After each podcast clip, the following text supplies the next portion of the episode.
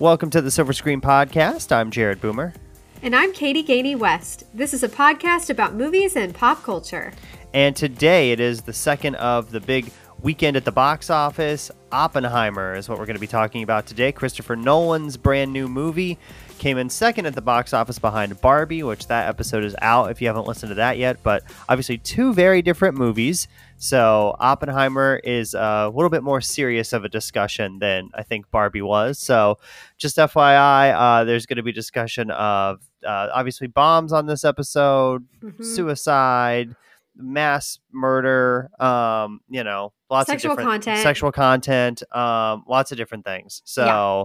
just if any of that triggers you, just wanted to warn you up front that those things will be coming up on the episode today uh, while we talk about Oppenheimer. So excited to talk about Oppenheimer though uh, in just a few minutes. But we did have one news thing uh, from our last recording. We literally behind the scenes we recorded Barbie uh, last night, which was a Monday, and now we're recording Oppenheimer on a Tuesday. So there's not a lot of news that has happened in one day. But right, it's been a busy uh, week. Yeah, one thing that I did see is the chief of the Venice Film Festival, his name is Alberto Barbera. He did an interview with Variety magazine. And Venice Film Festival is coming up soon, but obviously the the writer's strike and the actor's strike is going on right now. And they did have a movie pull out. Um, so the new Zendaya movie Challengers, where she's like uh plays tennis. I don't know if you got a preview before that, uh, before Barbie or not. We did in our I theater. didn't. So no. um, but that got delayed, and so that's not coming out until the spring now. So that will not be at the Venice Film Festival. And then uh, there was some interesting comments by him on what actors were maybe going to show up at the Venice Film Festival. So Variety asked, quote, let's delve into the stars on the red carpet situation. Who will be able to come? And he said, quote, the stars who certainly will not be able to come to Venice are the ones in Bradley Cooper's new movie and the new Fincher movie because those are streamer or studio films. He said all the others, which are indie movies, uh, including Michael Mann's Ferrari, which has Adam Driver and Penelope Cruz in it, Sofia Coppola's Priscilla, and Ava DuVernay's Origin. He said all the other films are asking SAG for waivers. SAG right now is giving priority to waivers for productions, but I'm told they will be taking these into consideration very shortly. So I think that would be interesting. Apparently, those are independent movies, even though they have some big names in them. So it could be possible that we see like Adam Driver at the Venice Film Festival also this article was interesting because it talked a little bit about bradley cooper too and obviously bradley cooper directed uh, maestro but is also starring in it so he was a little bit of an ethical dilemma there of whether he goes or not uh, they're saying he's probably not going to go um, to stand in support of the actors because that's kind of what he's done more than just directing so but then there was one other interesting part that i wanted to uh, bring up, and that's they're featuring movies by Roman Polanski and Woody Allen, new movies that they have out. And Variety asked him about that. Um, he said they, the interviewer said the issue that's raging right now is the presence of movies by Roman Polanski and Woody Allen. What's your response? And he said, Quote, Woody Allen went under legal scrutiny twice at the end of the 90s and was absolved. With them, I don't see where the issue is. In Polanski's case, it's paradoxical. It's been 60 years.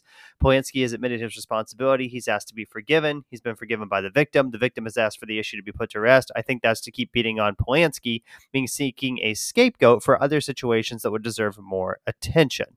He said, I'm on the side of those who say you have to distinguish between the responsibility of the individual and that of the artist. Also, my festival director, not a judge. I judge the artistic qualities of films, and from this perspective, I don't see why I should not invite Polanski's film to Venice. So, uh, a little bit of an interesting comment there. Hmm. I think uh, I partially agree with him. I'm trying to be a person that can be better about separating the art from the artist. At the same time, I do think you should put on blast what they've done. Polanski has straight up raped people. Mm-hmm. Yeah. Yeah. like confirmed. We already know it. Yeah. Um, who's the other creep? Woody Allen. Thank you, Woody Allen. I don't know that I can say rape, but has definitely done some very questionable things as well. Mm-hmm. Um, and has not had to answer for his behavior. So I do think it's still good to at least make people aware of what they are accused of or convicted of, or you and know things say, like Polanski can't come back to America because we know what he did. So yeah, and I would say like I feel like you don't need if you're a big film festival. I feel like you don't need to feature their new no, movies, like especially don't. especially Polanski because he's been irrelevant for quite some time. Yeah. Um, but even Woody mm-hmm. Allen, I don't think you need to feature Woody Allen's new movie either. Whatever it is, I don't even know what it's about. I've never heard anything about the new Woody well, Allen and Polanski, movie. So. They're both unfortunately so famous anyway. They don't need you to show their newest film to yeah. get people to go or for people to care. The people that are loyal to them are still loyal to them. Yeah, so. well, it looks like Woody Allen's new movie is in French, starring French actors, coming out in September. So I mean, it would almost have to be because I think Americans are kind of yeah, they're kind of done with him. So, so that's the Venice Film Festival, which is still going to happen, but again, it's going to be a little bit different. That's the next big film festival that's coming up. So, it will be interesting to see how that all plays out um, with the strikes still going on and with some mm-hmm. movies being pulled and everything. So, um, that's all of our news items. We have no corrections. Um, I had one recommendation. Finally finished the show Jury Duty, which I've recommended on here before, um, but it wrapped up very nicely. The last episode is really cool too. It kind of shows you the process of how they actually filmed this and put this together and tried to keep the guy Ronald from finding out that it was like a a film shoot and wasn't actually a real uh, courtroom. So the last episode is kind of all behind the scenes, which I thought was really interesting oh. in how they kind of show oh. you how they how they do it. So but it was funny. It was good. Um, I'm a little concerned for Ronald in terms of like mental state and going through something like that and then finding out that it's not real. But apparently, he still talks with lots of members of the cast. He seems to be doing okay. I know he was in a a TV commercial or something, so got another like little roll out of it. So I think he's he's been okay, but I can imagine that that could take a toll on somebody when they go through that. It's like 17 days worth of uh, trial that they're doing because um, it's a pretty big trial, and to find out that it was all fake at the end, I, I don't know how I would react to that. So, but yeah, he reacted I, pretty good. I have got to watch it. I I have heard yeah. so much about it, and I think I would really enjoy it. So one of these days, I will get around to it. So that's that's my only recommend. Well, I didn't have any, but I did want to say today on July 25th, but I said this two weeks ago before the movie came out. I think they should probably close the Oscar race for Best Actor. Um, give it to Cillian. I don't even, I feel like if I were a man and had a movie coming out this year, I'd be like, you know what, honestly, let's release it next year because there's no point anymore. Because I do think Cillian's that good. Also, I want him to win. Also, if I know the Oscars, which I don't always, but this is so like this is the meat and potatoes of what they like. This kind of movie, this kind of acting, what he had to sacrifice, what it's about. And he's outstanding in this film. So, as of July 25th, 2023, I would like to say that Cillian will get nominated for Best Actor and will win for Oppenheimer. Okay. Okay. I will. Okay. Um. I while you were saying that, I just looked up Variety's predictions for the Oscars for next they year. They already have them. They already have some. Er, I mean, they're very early predictions, but oh. uh, here's who they think will get nominated for actor in a leading role. Just so okay. you're aware. Uh, okay. Bradley Bradley Cooper for Maestro. Oh shoot, I did forget that one. Leo for Killers of the Flower Moon, although that does not that looks like a good Leo performance, but maybe not sure. an Oscar winning Leo not an Oscar winning. Nope. Um Colman Domingo for a movie called Rustin, which is going to be on Netflix, which I have not oh, really heard a lot about. Um Paul Giamatti for a new movie, The Holdovers, uh-huh. directed by Alexander Payne. We got a trailer for that. Um, I did, but okay. that doesn't look like that doesn't yeah. look like an Oscar winner to me. And okay. then Kill, Cillian, the last one in the category. That's right. So. That's right. See, I was wondering if they would do Timmy for Dune too. Yeah, he's not listed on here, so we'll see about that. um, that. They for supporting, they have Robert Downey Jr. getting nominated for this movie, mm-hmm. and Ryan Gosling for Barbie. Um, Definitely. Um, and they also have Emily Blunt getting nominated for this movie. So oh, that would be so exciting because Gosling and Emily both are two people that I have long thought would get mm-hmm. Oscars. Mm-hmm. Today, in my research for this movie, Emily, I didn't even put together, has never been nominated for an Oscar. Okay, that's kind of crazy. crazy. She's been nominated for BAFTAs, and so has Cillian. Okay. Yeah, but and Golden Globes, for, obviously. Yeah. Yes, but yeah. I thought that was very surprising. But it's about time. Yeah, it is. Mm-hmm. So uh, mm-hmm. Oscar race should be interesting as we as we move on throughout the year. So I mean, now, plus let's see, we'll see how everything changes too. Yeah, shakes we'll out with the strikes and everything. We'll see if stuff actually comes out, um, or comes out in the eligibility time period, um, right. all of that. So, like I said, I think the big releases are probably safe, but some of these smaller ones that might need their actors to push it a little bit could be uh, a little bit in trouble. So we'll yes. we'll see what happens with that. So, with that, we will get into our thoughts on Oppenheimer, released on July 21st, rated R for nudity, language, and some sexuality. It's three hours long. Uh, IMDb is at 8.8 out of 10, very high. Rotten Tomatoes' mm-hmm. uh, critic score is 94, audience is 93. Box office wise, domestically, it's made $82 million, worldwide, $180 million. So did very well in its opening weekend. Um, and it is the story of American scientist J. Robert Oppenheimer and his role in the development of the atomic bomb. Not a easy story to tell by any means, but a true story, something that actually did happen. This is based off of a book.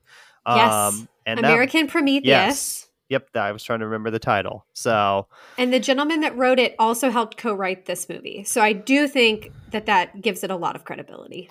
And I also saw that the I think the author of that book also came out and said that the movie is fairly accurate to what happened actually happened and what was in the book. So yes, um, um, it's sorry, I wanted to make sure I got his name. Okay, so the book, the full title is American Prometheus: The Triumph and Tragedy of J. Robert Oppenheimer.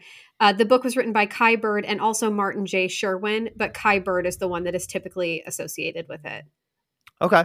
And I also see here it won the Pulitzer for biography or yes. autobiography the year it came out. So, and I looked it up immediately when the film ended because I was like, well, I guess I have to read this tomorrow. Um, and it's over 700 pages. And then I thought mm, maybe I'm going to put that on a Goodreads to be read list uh, and come back to it sometime. And if anybody's wondering too, they do explain. I really appreciate it that they brought this up at the beginning of the film. But Prometheus is, of course, the god. He stole fire from the gods. Um, and brought it down to earth, I guess. Um, but it led to death and destruction. And then he was forced, I forget what the punishment was. Uh, yeah, I forget too. I can't remember. Now I have to, now I have to look it up because I've opened my big mouth here. Um, Prometheus, let me just tell you here. Sorry, everyone. Okay. Okay, yes. He stole fire from them and gave it to humanity in the form of technology, knowledge, and more generally civilization. Um, oh, but then but then it doesn't say what happens. Uh, let's see. Okay, another thing it says is that it's a powerful technology that must be used responsibly. Which okay. same with nuclear warfare. Yeah. Giving humans fire also meant giving humans a moral choice to use the tool for good or evil. So really, that that uh, title is genius. And then uh, chained to a rock. That's what happened to him. My bad. As punishment for his rebelliousness, Prometheus was sentenced with eternal torment by Zeus, bound to a rock by chains, and he was visited each day by an eagle who fed off his liver. Wow. Okay. Who who created these these stories back in the day? These yeah, that, tragedies. That's intense. So what a mess. Uh, but there this, you go this movie is directed by Christopher Nolan, um, one of our favorite directors for sure. Might be my favorite director, honestly, um, of of everybody. Uh, his birthday is coming up soon on July 30th, so happy birthday, Chris! Uh, got a movie out in theaters on your birthday. That's never a bad thing. Um, and he's an English director. He's done so many movies, uh, known for Memento, The Prestige, all the Batman films, Batman Begins, Dark Knight, Dark Knight Rises, uh, Inception. Interstellar, Dunkirk, and Tenet. Does not have any upcoming projects listed yet. I will say he's he's somebody that doesn't really crank out a lot of projects, you know, right. consistent. It's usually like three, four years. It'll probably be like 2026 before we get 2027 before we get the next Christopher Nolan movie. Um, yeah. kind of like works on one and then puts that completely to rest and then like starts working on the next one.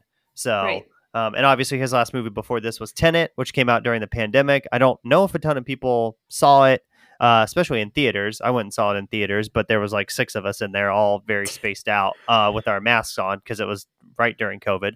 Um, but I know it's it's been on streaming for a little while, and I think some more people have been able to see it there. It was on HBO Max for for quite a while, so don't know if it's still on there though. Uh, but we will take a quick break here on the show. We'll come back talk about the cast and our likes and dislikes for Oppenheimer. And we're back here on the Silver Screen Podcast talking about Oppenheimer. In the lead role as J. Robert Oppenheimer is Cillian Murphy.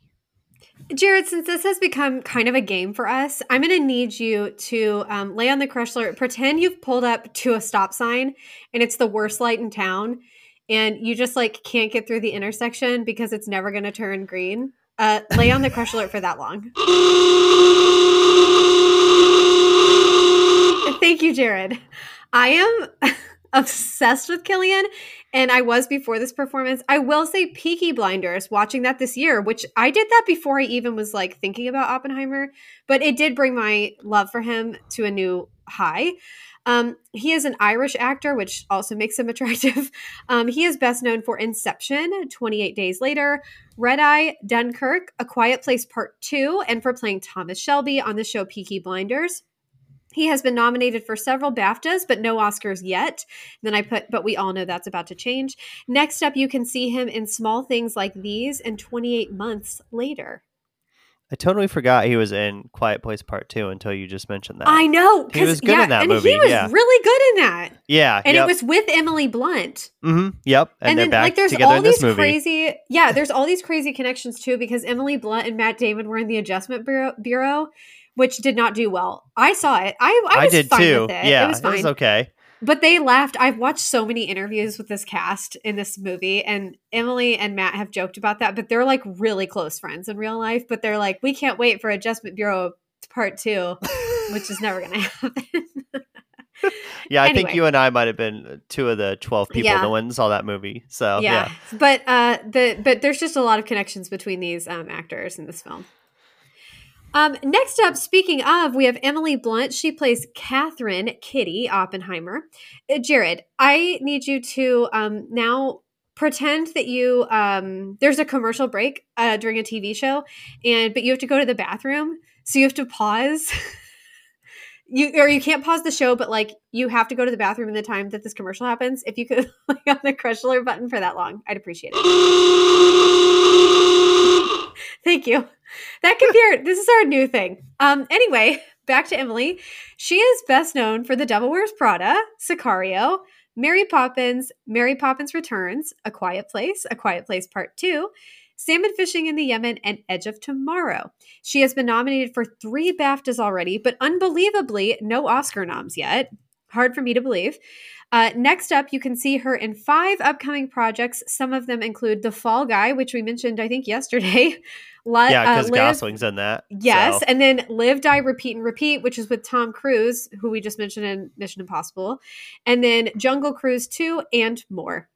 Uh, I'm and gonna then- s- I'm gonna say that Jungle Cruise Two doesn't need to be made, Pro- but probably not. but get that um, check, Emily. So Also, uh, she said recently she plans to take a break from acting for a while to be with her girls because they have two girls. Um, and she just said like they're at a pivotal age and she really hates like being away from them and doesn't really want them to grow up not having their mom around. okay. So I think that's awesome and support it, even though selfishly I want to see her. But she still has five upcoming movies. So I think she's like going to be making sufficient money during that break. yeah, she's probably gonna be you know raking up that dough and then take Yeah. a break and then you know be good to go. So Well, lastly, we can do a baby crush alert because Matt Damon, I absolutely love, but I of course love him in peak uh peak Good Will Hunting time. So for Matt Damon, he plays Leslie Groves in this movie. Um, Jared, if you could just lay on the crush alert button, but like pretend you just quickly have a text message you have to respond to. Okay, thanks. Matt Damon is known for Good Will Hunting, The Departed, The Talented Mr. Ripley, The Martian, the Jason Bourne franchise, Ford v Ferrari, Stillwater, and Air, which we just covered on episode 187, if you're interested. He has been nominated for five Oscars, and in 1998, he won the Best Screenplay Oscar alongside Ben Affleck for Good Will Hunting, one of my all time favorite movies. Next up, he has four upcoming projects, including The King of Oil, The Instigators, and Drive Away Dolls. very nice. Also, um, in the best in the variety Oscar predictions, it's Yes. predicting that Air is getting is going to get nominated for Best Picture. Ooh! Uh, and Matt Damon, one of the producers on that, of course, so he would possibly be Oscar nominated for that. I'd be okay with that. so- I also think Barbie's going to get a nomination. Fair, Yeah. fair. That's that's definitely something that could happen. So Um, then this movie does have an all-star cast. I feel like I feel like we're saying that about every movie, but really Oppenheimer and Barbie have had huge uh, casts in them. So I did did need to mention some of the main people that you see in this film. Uh, this movie is also starring Florence Pugh, Robert Downey Jr., Rami Malek, Alden Ehrenreich, or Ehrenreich, I think is how you say it. It looks like Reich, but it's Rick. I don't know. Jason Clarke, Tony Goldwyn, Kenneth Branagh, Josh Hartnett, Tim Conti, and Jefferson Hall. And Jared, can I just say, I didn't look up who was in this movie before. I'd seen a lot of previews and thought I had like the gist of how many people who was in it.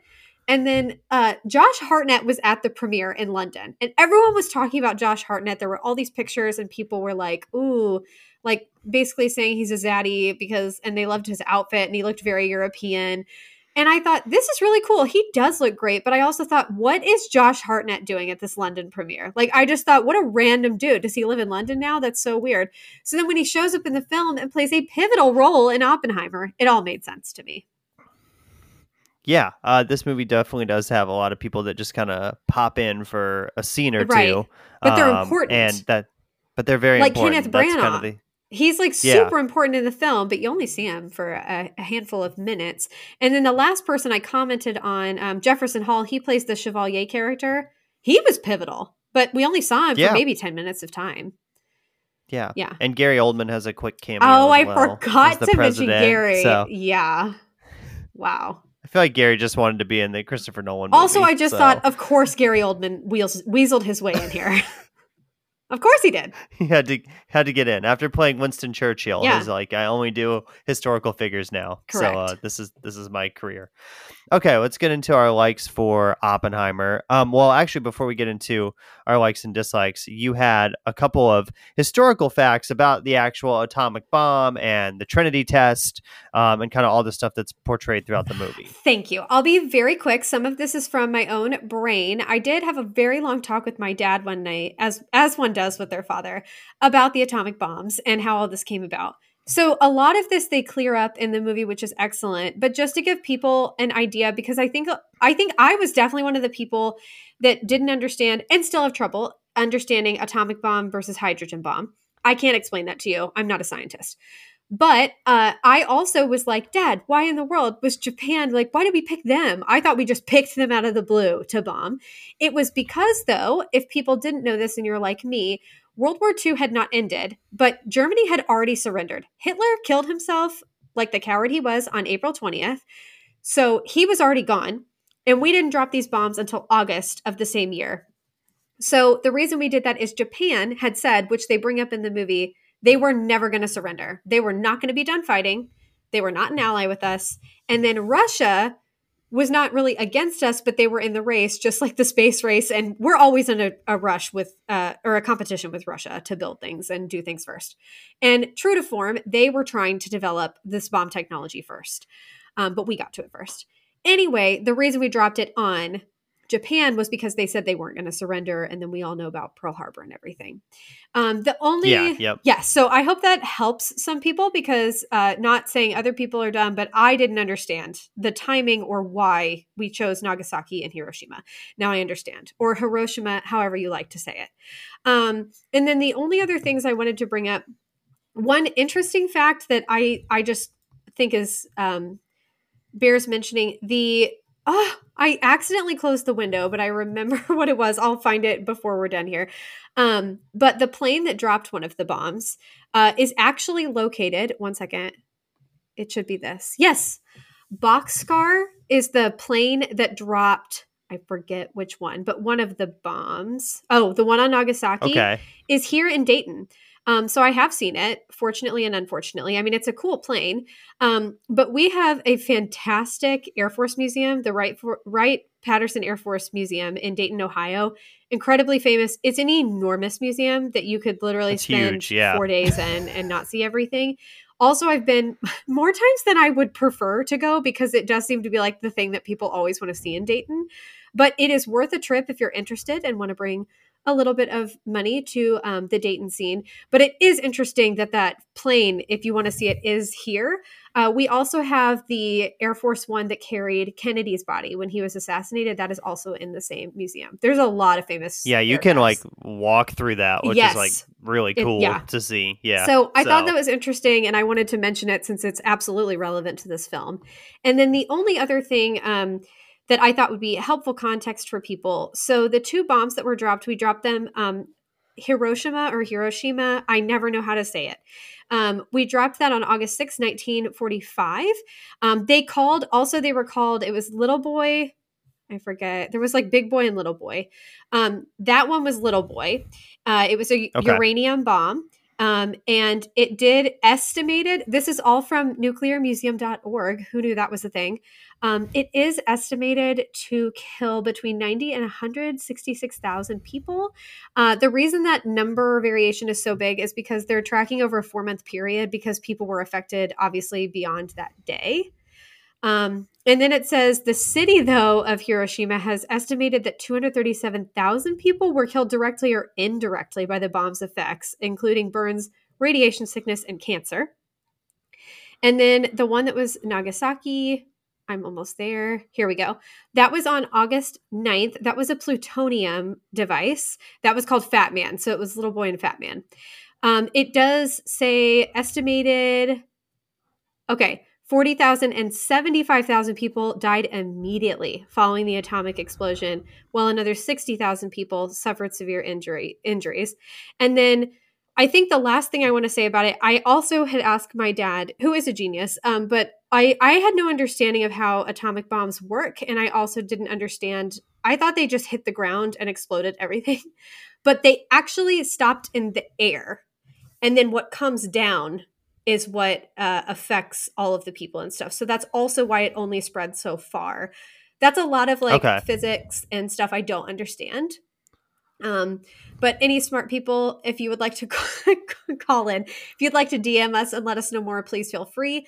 Um, but I hope that helps you a little bit putting the perspective and context around that stuff because I didn't understand it, and that at least helped me see um, the impact of the bombs. And I was so emotionally traumatized by this movie because I knew some of that stuff going into it. And then just sitting in there for three hours seeing why we decided to do this and how everything turned out was even more upsetting. So I wanted other people to know that because that might uh, alter you as well. Yeah, I think that's that's uh, good to bring up some of those facts before we get into our our likes and our our dislikes for this movie. So the overall, this is a really really good movie. Uh, there's, I do have a couple dislikes, but for the most part, it's very positive. Uh, the acting is phenomenal. The, I think this is probably Christopher Nolan's best script that he's ever written. Um, totally agree. The story, the storytelling is very interesting as well. Um, and I liked you were talking about. I guess this is going to be my my first thing, mm-hmm. just because it kind of goes off of what we were just talking about with the bombs and stuff. But this is a spoiler, obviously, too. If you haven't seen Oppenheimer, come back. Uh, but I like that they did not show the actual bombs going off yes. over Hiroshima and Nagasaki. Yes. Um, one, because Oppenheimer himself did not see them go off. He was not there. Mm-hmm. Um, but also because I don't think that that was necessary to the story of this man. And I think it would have just been kind of traumatic to see that. Now you do see the the test, obviously, which mm-hmm. we'll talk about, um, and you see it go off during the test. But I'm glad that Nolan and the the filmmakers uh, and you know everybody else involved decided that they weren't going to show a scene of it going off over these these cities uh, and and destroying and killing all those people, like you said. Yes, Jared, what an excellent point to bring up with first. Um, they did one thing I liked about the film was what you just said that they didn't show it, but also what they did show though was Oppenheimer stepping into what looks like a charred, burned body. Um, mm-hmm. Yeah, that is exactly because uh, I have looked at the pictures. I was shown them in school, which I think is important. I do think we should be faced with these atrocities that we have committed over the years. Um, and also just to see the effects and impacts of nuclear warfare because it's something that like we shouldn't take lightly. We should definitely be concerned about. Um, and you know, at the time, they didn't know what this was going to do to people. So I thought what they showed was just enough. It was eerie and spooky as heck, and um, just terrifying to think that Oppenheimer had to deal with that for the rest of his life. Think about those things. I know he saw the pictures. Like I know he saw the reports and things and what this did to people, and he was behind the science um, that helped create this. Um, but I agree with you, Jared. I don't think that was necessary to the film. But I do want people to know if you do want to see uh, what atomic warfare does, I do think that's important. And you can easily look up the photos um, online. And if nothing else, two people that didn't die, they did get cancer um, from this and then also had severe burns like I've never seen before. Yeah, I was going to say if you want maybe something that uh, is a little more graphic in terms of showing some of that nuclear, what you know, nuclear stuff can mm-hmm. do to your body. I would recommend the HBO show Chernobyl, yes. uh, which is about the Chernobyl nuclear power plant accident back in the '80s. Um, that's a TV show, so it's a little bit longer, and obviously it's not a bomb, but it's still nuclear power. And and that show, they really do not hold back at all in terms of showing what radiation uh, poisoning can do to somebody. Mm-hmm. So um, that that would if you're interested in this subject or if you want to find out more, uh, that would that's a, a, show to recommend. Again, not an easy watch, but a very well made show. And as far as I understand, it is pretty historically accurate to what happened in that situation as well. Also, so. um, sorry to I felt kind of stupid for not explaining the bomb well, uh, but one thing just from the CDC.gov actually says if this helps you when a nuclear device because i was saying like it's in the air and it explodes in the air um, when it's exploded a large fireball is created. Everything inside of this fireball va- vaporizes including soil and water and is carried upwards. So things would fall down like fire and everything else and then would also like go up which is why it only spread so many miles um, surrounding mm-hmm. the bombing site if you will uh, so another like for this movie is there's really no CGI in this movie. Um, it's all practical effects. Um, with the bombing and everything, they really, as far as I know, set that off and uh, filmed that and all that stuff. So I will say there's there's not as many special effects shots in this movie as maybe a movie like Tenet or like Inception or Interstellar or something like that. Um, but Christopher Nolan has always been a big proponent of doing practical effects and using uh, not using CGI if at all possible. And in this movie, there's there's really none, as far as I understand it, or very little uh, in terms of you know improving something. But there's not very much at all. Yes, I think that bears repeating. I think I mentioned that when we recorded Barbie, and then just.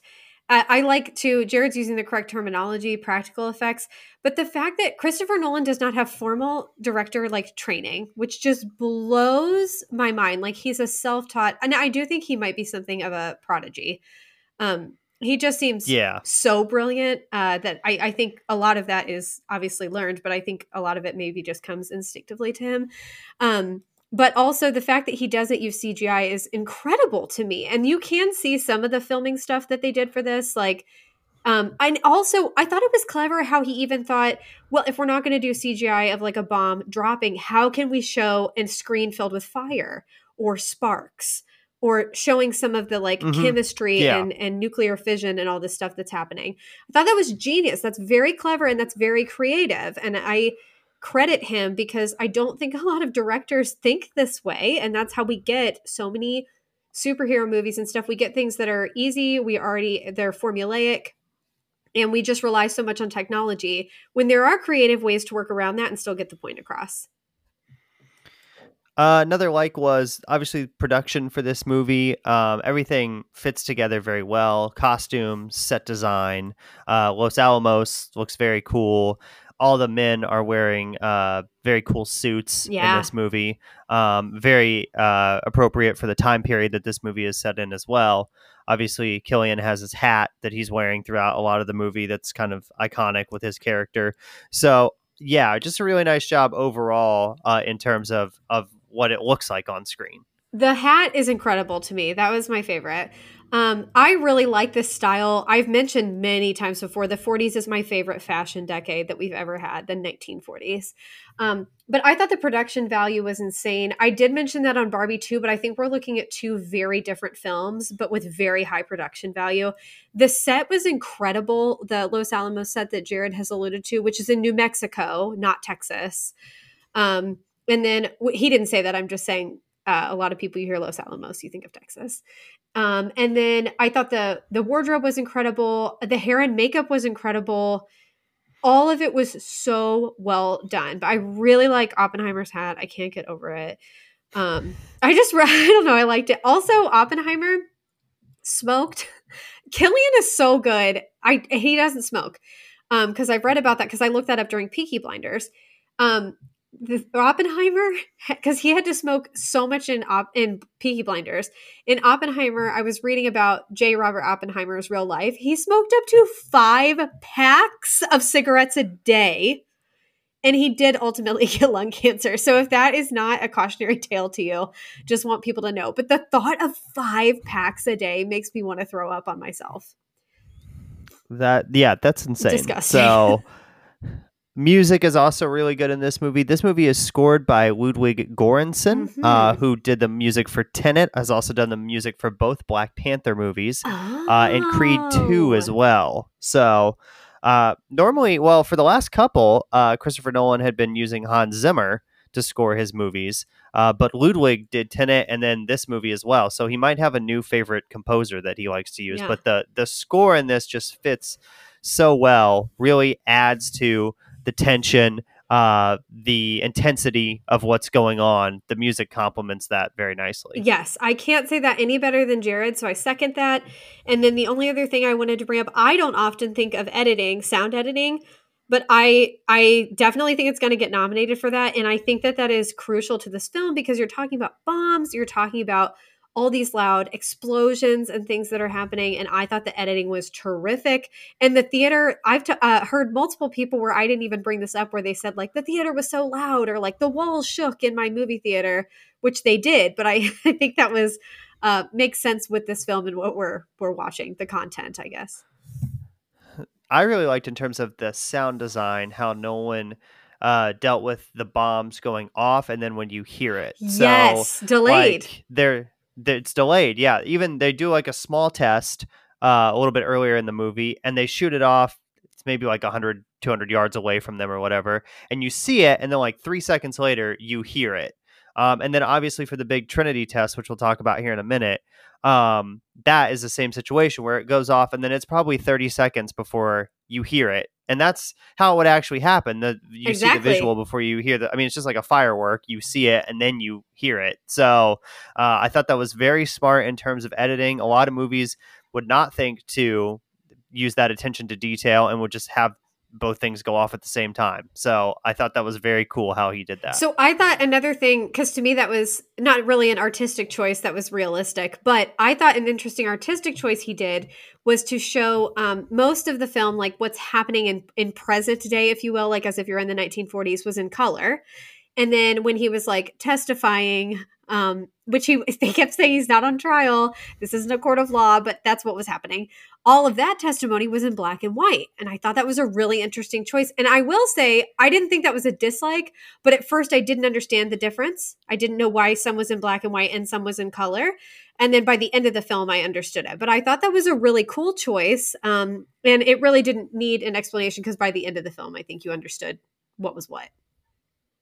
Yeah, I thought it was a cool way to differentiate between timelines Mhm. in the movie just by that one simple thing. Uh, where if you know if it's in black and white, you're like, okay, we're in the we're in the future, past when these events have happened, Yeah. and then obviously color is like present day or or uh, in the past. However, if you want to think that the trial is the present time, and then the testing is in the past, you could do that, or you could view it the other way, where you're like, this is the present, and then this is obviously what happened later after after the uh, the effects of the atomic bomb. Yes. So. Um, another like I had is that obviously we talked a little bit about the actors in this movie, but I think Cillian Murphy is uh, incredible in this movie. I also want to give props to Robert Downey Jr. mainly because he's done Marvel movies for so long. Yeah. He played Iron Man for so long, and I always say I like it when actors show their range a little bit, and this is obviously something completely different. Uh, he's come out and said that he thinks it's maybe the best movie he's ever yeah, he's. I, I was going to say Um, that too. yeah. He said it multiple times. He's like, without question, this is the best film I've ever been a part of. Yeah, and I think that his performance is is really really good and shows you something of him that we haven't seen in a while just because he's done so many superhero movies. Yeah.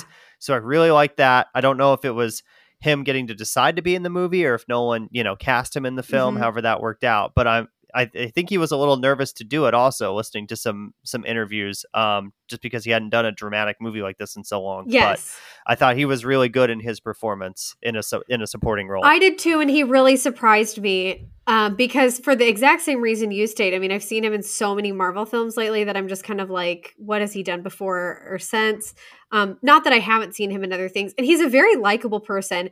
Part of what was so hard for me to even mention it, like I didn't put it in the notes, is because I hate his character so much by the end. Like he is truly. There's a lot of villains in this film, really, but um, he is so diabolical. I just hated him by the end. And Jared, it was funny. I didn't put in the notes anything about Cillian. And then when you had started talking, I had just typed Cillian with like eight exclamation points, like that I needed to mention him. So it was funny.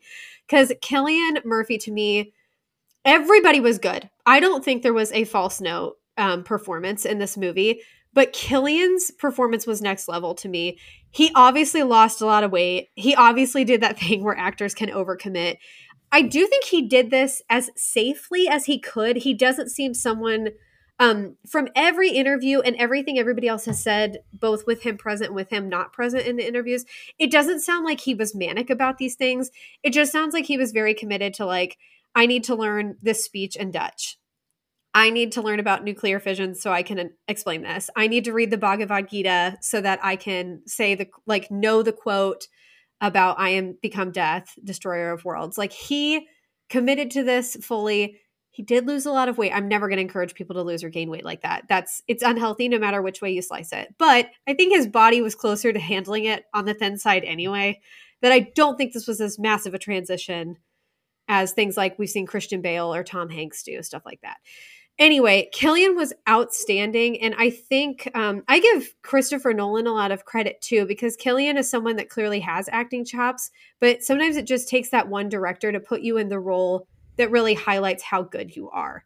So very good choice for him. And I, I cannot say enough glowing reviews about Cillian's performance in this.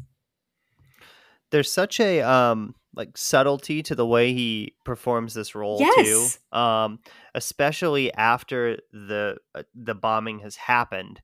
Um, his demeanor changes a little bit and his attitude changes a little bit. Um, and this is not like this is also not like a very um arrogant character or a loud character. I mean, Oppenheimer it doesn't seem like was a guy that was like yelling and screaming nope. or anything like that.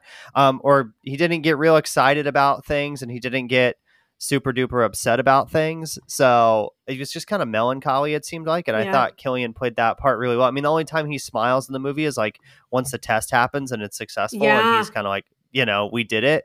Um, but I thought that he just played that that role so well. So the the next thing I wanted to talk about was the actual test, the Trinity test, mm-hmm. um, which is like the closure of the second act of this movie. Uh, a great sequence, I thought, from Nolan in terms of building some suspense. My heart was like racing when they were about to set off the the test. Um, it was just I thought insane, great performances from everybody in that scene, mm-hmm. but also extremely well edited, building up to that moment because uh, you knew it was going to happen. Um, and then the the drama with like it was raining, and then they decided to do it early in the morning, and then it kind of counts it down. It doesn't do it like real time, but you kind of go from like two hours before to thirty minutes to fifteen, and then it, you know the final two or three minutes are kind of playing out in real time. But I thought that was such an intense sequence to watch uh, because at that point in the movie, the whole movie had been building up to that. Was it going to work? Right. Was it going to be successful? And obviously, it's it was built for the purpose to kill people. So, you know, you you're kind of as a viewer, you kind of have different thoughts in terms of do I want them to succeed or do I not? Because the, ultimately, what happened with this was very awful and bad. So, but I thought Nolan did a really good job in that sequence, kind of showing some some of the characters celebrating, but also kind of you as a viewer still feeling like, okay, but I don't know if that was you know the best thing. Right, right. I the that test was incredible. I think this movie, you were making me remember more um, just how this movie made like the emotions came in waves for me. And I just felt like my heart would just, it would kind of slow down and then it would just speed up again. And I would have to take, like, I found myself taking deep breaths after certain scenes without even realizing I'd been holding my breath. Um, but I think that's powerful when a movie can do that. And I think it is so rare these days that a movie can do that. Um, and then also, since you mentioned that test, I forgot to mention like Benny Safdie's in this. There were some other mm-hmm. really good, outstanding performances. I just kind of got the people that I could remember off the top of my head or I liked their performance, but he was also in it. Uh, so a few other likes before we move to dislikes. One is the rewatchability factor. In fact, I'm going to see this again next week. I think I am uh, too. Just because I I do want to watch it again mm-hmm. because I feel like one, it's a little bit of a complex story, which we'll talk about a little bit in dislikes. But I think, as with all Nolan movies, really, uh, after you see them a second or third time, you kind of understand them a little bit better. Right. So I'm intrigued to see this again. Knowing the story now, I can focus on probably some of the the other things that were going on that maybe I didn't notice the first time I watched it. Agreed. I, I think I have to see it again. I mean, that is a big commitment to go like it's three hours. So if it's after a work night or something like that's essentially your evening. But I think I have to do that as well. Um, I put the same thing. I think that this is a movie. There's a lot of uh, well, I was trying to think of movies this year that I was like, I have to buy that when it comes out, and I couldn't think of a single one until this one. Um, yeah. And I also think there's not a lot of movies that I think I want to watch that over and over because I think I could get something new from it. I mean, part of the reason I love the movies I love, like Good Will Hunting and Shawshank and Little Women and stuff, is because I relate so much to something or because I always get something new out of it. There's always just something new to discover. And I think this movie has that in spades. Um, and then another thing to me, I don't know about you, Jared. This could be a bold statement. I did not feel, even though this was long, I didn't feel like I was sitting for three hours. Um, I did, mm-hmm. I did. Ugh, I had to go to the bathroom once. I was so ashamed of myself. But it is three hours. Me too. Um, and previews are like twenty or thirty minutes, so you're talking three and a half hours. So I did go to the bathroom once. I won't go in the same place next time. But uh, I did not feel like I was sitting for three hours. I was not checking my watch. I was not ready for it to be over. And really, when you're talking a three hour runtime, that's pretty remarkable. I think, too, the fact that um, you said, going back to your last point, too, about rewatching it, I feel like historical biopics are not really something that you really want to rewatch very often. Uh, most of the time, you see them once and you're like, that was nice. That was an interesting story. I learned a little bit more about that person, but I'm good. I don't really need to rewatch that in the future anytime soon. But I think that's a testament to this movie and the fact that it is a biopic and it is like a, almost a courtroom drama at times as well. Uh, and that you know we both want to rewatch it. I think says a lot about about this film. So and then also a final like you had this uh, in the notes that this was just a real true drama about a lot of different situations. Yeah. Yeah, I because this I kind of did this with Barbie too because they they both just left such an impression on me. This much more so, but I thought this brought up real complex issues that I yearn for in films. Yes, I'm there to be entertained, but I really like stories that talk about like complex topics or real human i guess despair or they have to make a choice that is a difficult choice. So they in this movie there's a lot about racism and bigotry. Um, everything is like a sign of the times and we see that repeated now but we see it in different forms. So like the the hatred of Jewish people and how they're being treated, and Oppenheimer himself being Jewish. Um, Albert Einstein plays a big part, and really did play a big part in this. Um, he had such a conflict of conscience about this that he did not contribute to this bomb because he knew that Oppenheimer was smart enough to develop the technology, but he did not want his name associated with it. But he was a Jewish man that also had, you know, issues with what was going on. Um, I loved the collaboration between the groups of people. These people gave up, literally gave up their lives being around family, uh, being in the the normal world, if you will, to go live in Los Alamos for years to help develop this technology. Um, and there's just real serious questions of of consciousness especially for oppenheimer um, i will say lastly before we get to dislikes when i left the theater i couldn't speak for about five minutes and i wasn't being dramatic i wasn't trying to like you know be like wow um, I couldn't talk. And then I got in the car and just started crying. Um, and Arjun was there, but I was just like talking about, I feel so bad that Oppenheimer had to live with this for the rest of his life. I mean, he wasn't the only person involved. And I do think ultimately it was probably the right move. Uh, it probably saved a lot more lives than it ended. Mm-hmm. But he still yeah. killed, was behind technology that killed innocent civilians, mostly women and children, who were just walking down the street one day in Japan, um, who did nothing wrong, who weren't involved in the war. Um, but also the fact that Oppenheimer had to take on that guilt live with it the rest of his life and also be questioned about everything if he was a communist why he did this who he slept with, uh, how he treated his family. It, it just constant a constant barrage of questioning and stuff the rest of his life and i cannot imagine the emotional toll that would have taken on him and although he's not the only person i feel sympathetic for i was just sad thinking about like i was crying because i thought how terrible it was that we even had to get to a place where we had to feel figure out nuclear warfare and had to resort to that and how i never hope we get there again but there's so many things about our world that are so depressing right now. Um, that I think like have we learned anything at all? And that's why I think it is good that we have movies like this that make us revisit these horrible events. And people should look at pictures of this and they should be exposed to this so that we don't do it again. I think too, like in the in the movie, obviously his scene with the president is kind of where that all comes yes. to uh, fruition, uh, and he's kind of like you know wrestling with that right. that stuff you just mentioned and the president's like well nobody's going to remember who built the atomic bomb they're going to remember that i was the one who decided to drop it. So uh, could um, i you know, i would have never said oh yeah truman was the one. I wouldn't have. Yeah yeah. I didn't even yeah, i never so. even think about truman i gotta tell you yeah. Uh, my final real quick thing before we move to dislikes, because this kind of relates to dislikes too, um, is that I thought this is a very complicated story to tell. I thought for the most part, in terms of the main story beats, I understood what was going on. Uh, now, some of the side stuff, not as much, which we'll talk about a little bit in dislikes, but I think that's a testament to Nolan and his direction in terms of this is a complex story, but it, for the most part, I was able to, I was not lost at any point in terms of what was happening. So, uh, and now we'll move on to our dislikes. So that is also a dislike as well, though, because yeah. there's a lot of stuff you have to focus on the first time around. This is not a movie that you can go into and kind of just turn your brain off and sit there for two hours and three hours in this case and enjoy yourself. Uh, this is one that you have to pay attention to. You have to know the characters. You have to know the major players, kind of what's going on.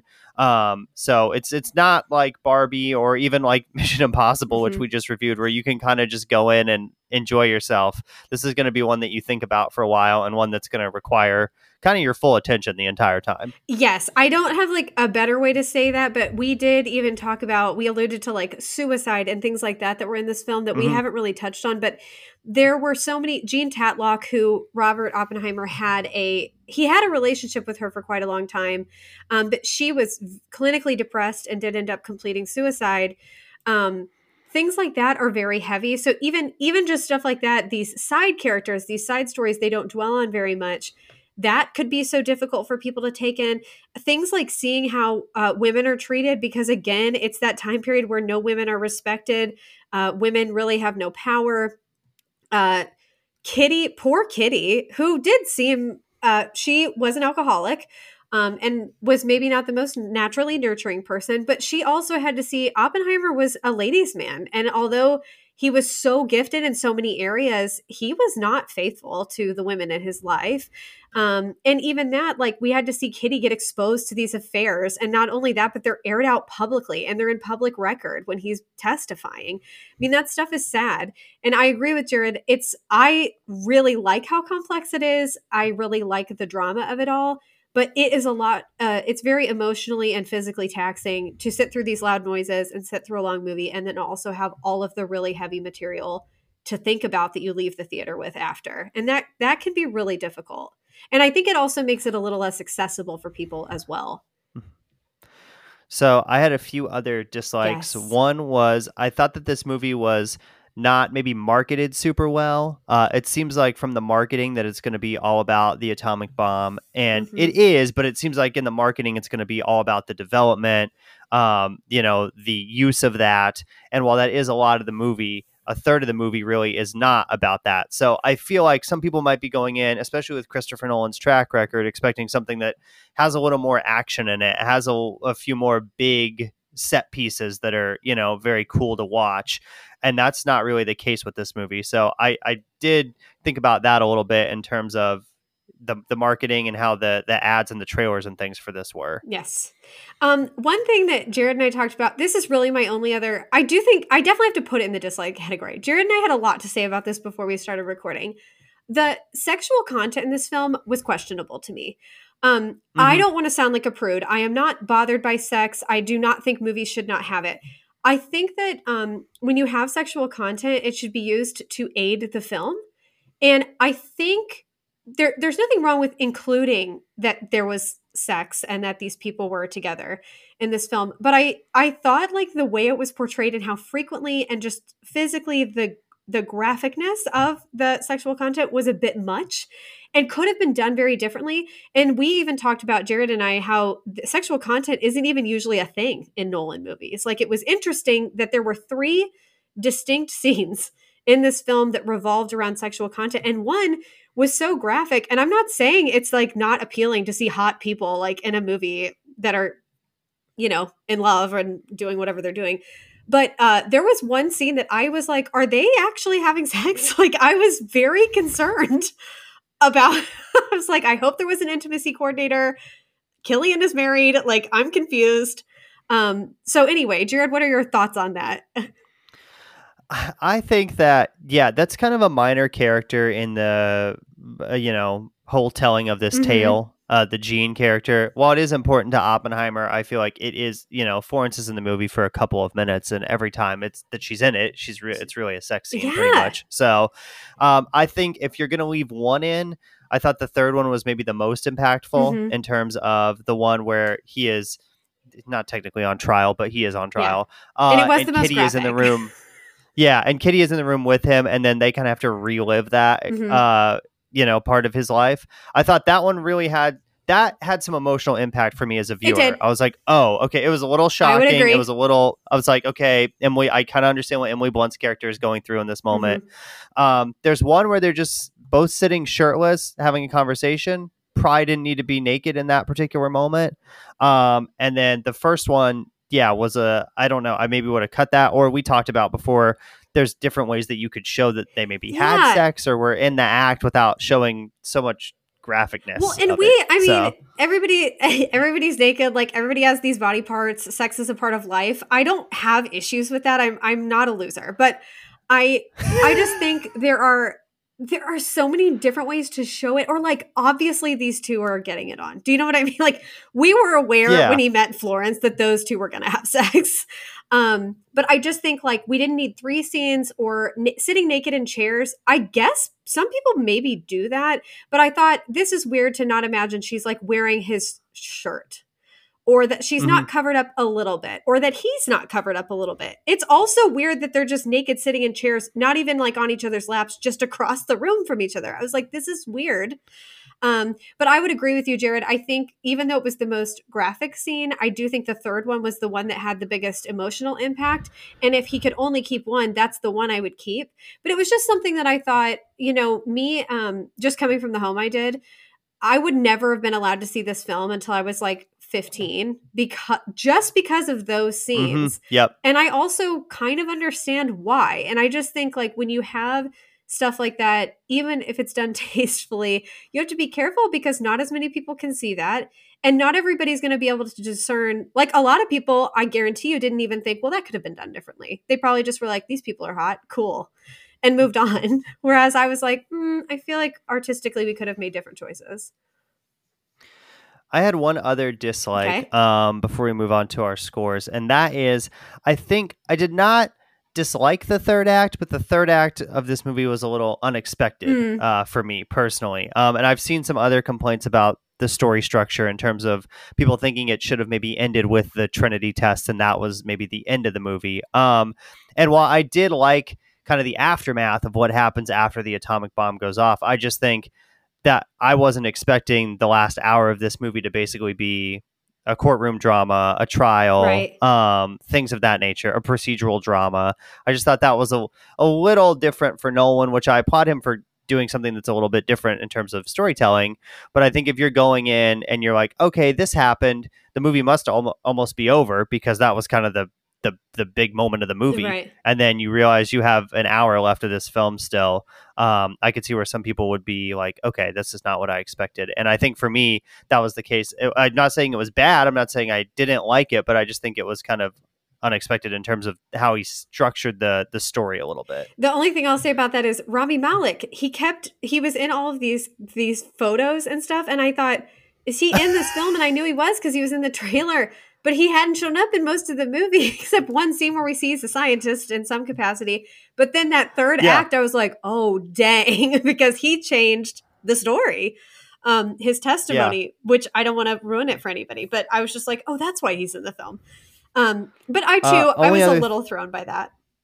Yeah. Only other thing I had minor, mm-hmm. uh, did not think the casting of Josh Peck was great. I don't know if it's because I watched a lot of Drake and Josh as a kid and I cannot get him out of my mind as that uh, character. Yeah. But I I just that was the only one that threw me off a little bit. And to put him in charge of the the person that's going to like push the button if the test doesn't go Mhm. correctly and abort it. I just thought, and he's not really in the movie that much. I was just like, this is kind of an odd casting because this guy is mostly in comedic stuff, and Uh-huh.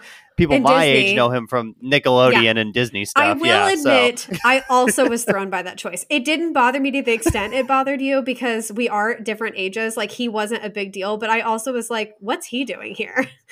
Um, but that's okay. But it didn't. I won't dock any points for that. But I agree with you. Yeah. Of all the people, I was like, what? Josh Peck. Okay. Okay. Interesting. So, okay, time for our scores on Oppenheimer. You're going first. Yes. What are you giving this movie? I'm giving this a 98. I feel confident Okay. about it.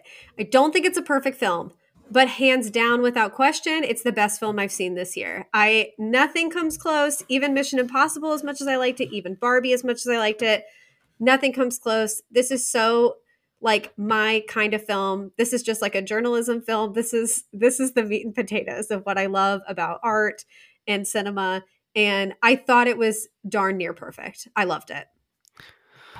I'm going to go a little bit lower than you, but still high. Uh, I'm going to go a 94 out of 100. I think maybe if I watch it again, that rating could go up. I think for me personally, my favorite Christopher Nolan movie is still uh, Inception, which is also my personal favorite movie. I don't Oh. think anything is going to beat that probably. Um, uh, but I think for in terms of the story and Nolan taking some risks and kind of doing a little bit different style of movie than he's done in the past, I thought that this was very good. Um, as we said, we already, you know, lauded its praises for 45 minutes, so I don't think I need to say any more. Mhm. But overall, we both, I think, really enjoyed this. This should be a, a definite contender for Oscars, Best Picture, some other awards as well, especially a lot of the technical awards. I could see this being the winner Mhm. in that category sound, visual effects, editing, things like that. I think I would do um the Dark Knight and then the and Okay. then, or I think I would do Oppenheimer then the Dark Knight. Okay, yeah. Mhm. For me, it's probably Inception, then maybe The Dark Knight, and then maybe Oppenheimer. Ooh, If I had to rank the t- the three, Okay. so fair. I mean, I I love The Dark Knight too. Oh my so, gosh, it's just one of the best movies ever. yeah. But So clearly, we liked our- this that's our- film.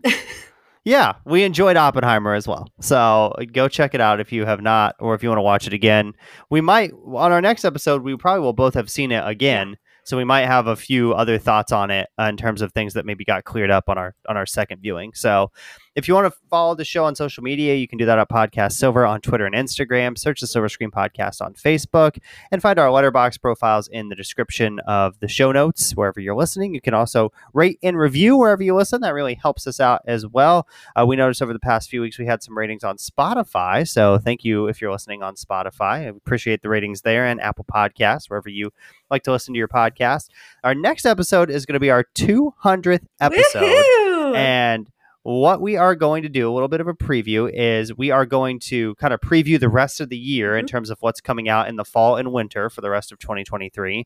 Then also because it's your 200th episode, we're going to do our three biggest Oscar snubs, uh, things we think that maybe should have won or should have got nominated that didn't. Mhm. And then we're going to have all of our guest hosts also um, give their thoughts on maybe an Oscar snub yes. that they that they think is a big one in their mind. So should be a fun episode. yeah, we're gonna have a lot of content. We're just really excited to make it to 200. That's a big accomplishment, and we're proud of ourselves. So thank you all for listening and giving us a reason to do this for this long too. Yeah, and then we'll be back to our normal reviews. You know, after that, whatever's coming out. I don't know what else is. I was kind of focused on these two movies for the longest time. Now I'm I- just I, waiting don't know what else Dune is on the calendar, Killers, but yeah, Killers of the Flower Moon. That's that's what I'm So- waiting on. we're just gonna do that 200th episode, take a three month break, and then we'll be back with you for Dune uh, when it comes out in November. Perfect. That'll work. Until next time, we'd like to thank the Academy.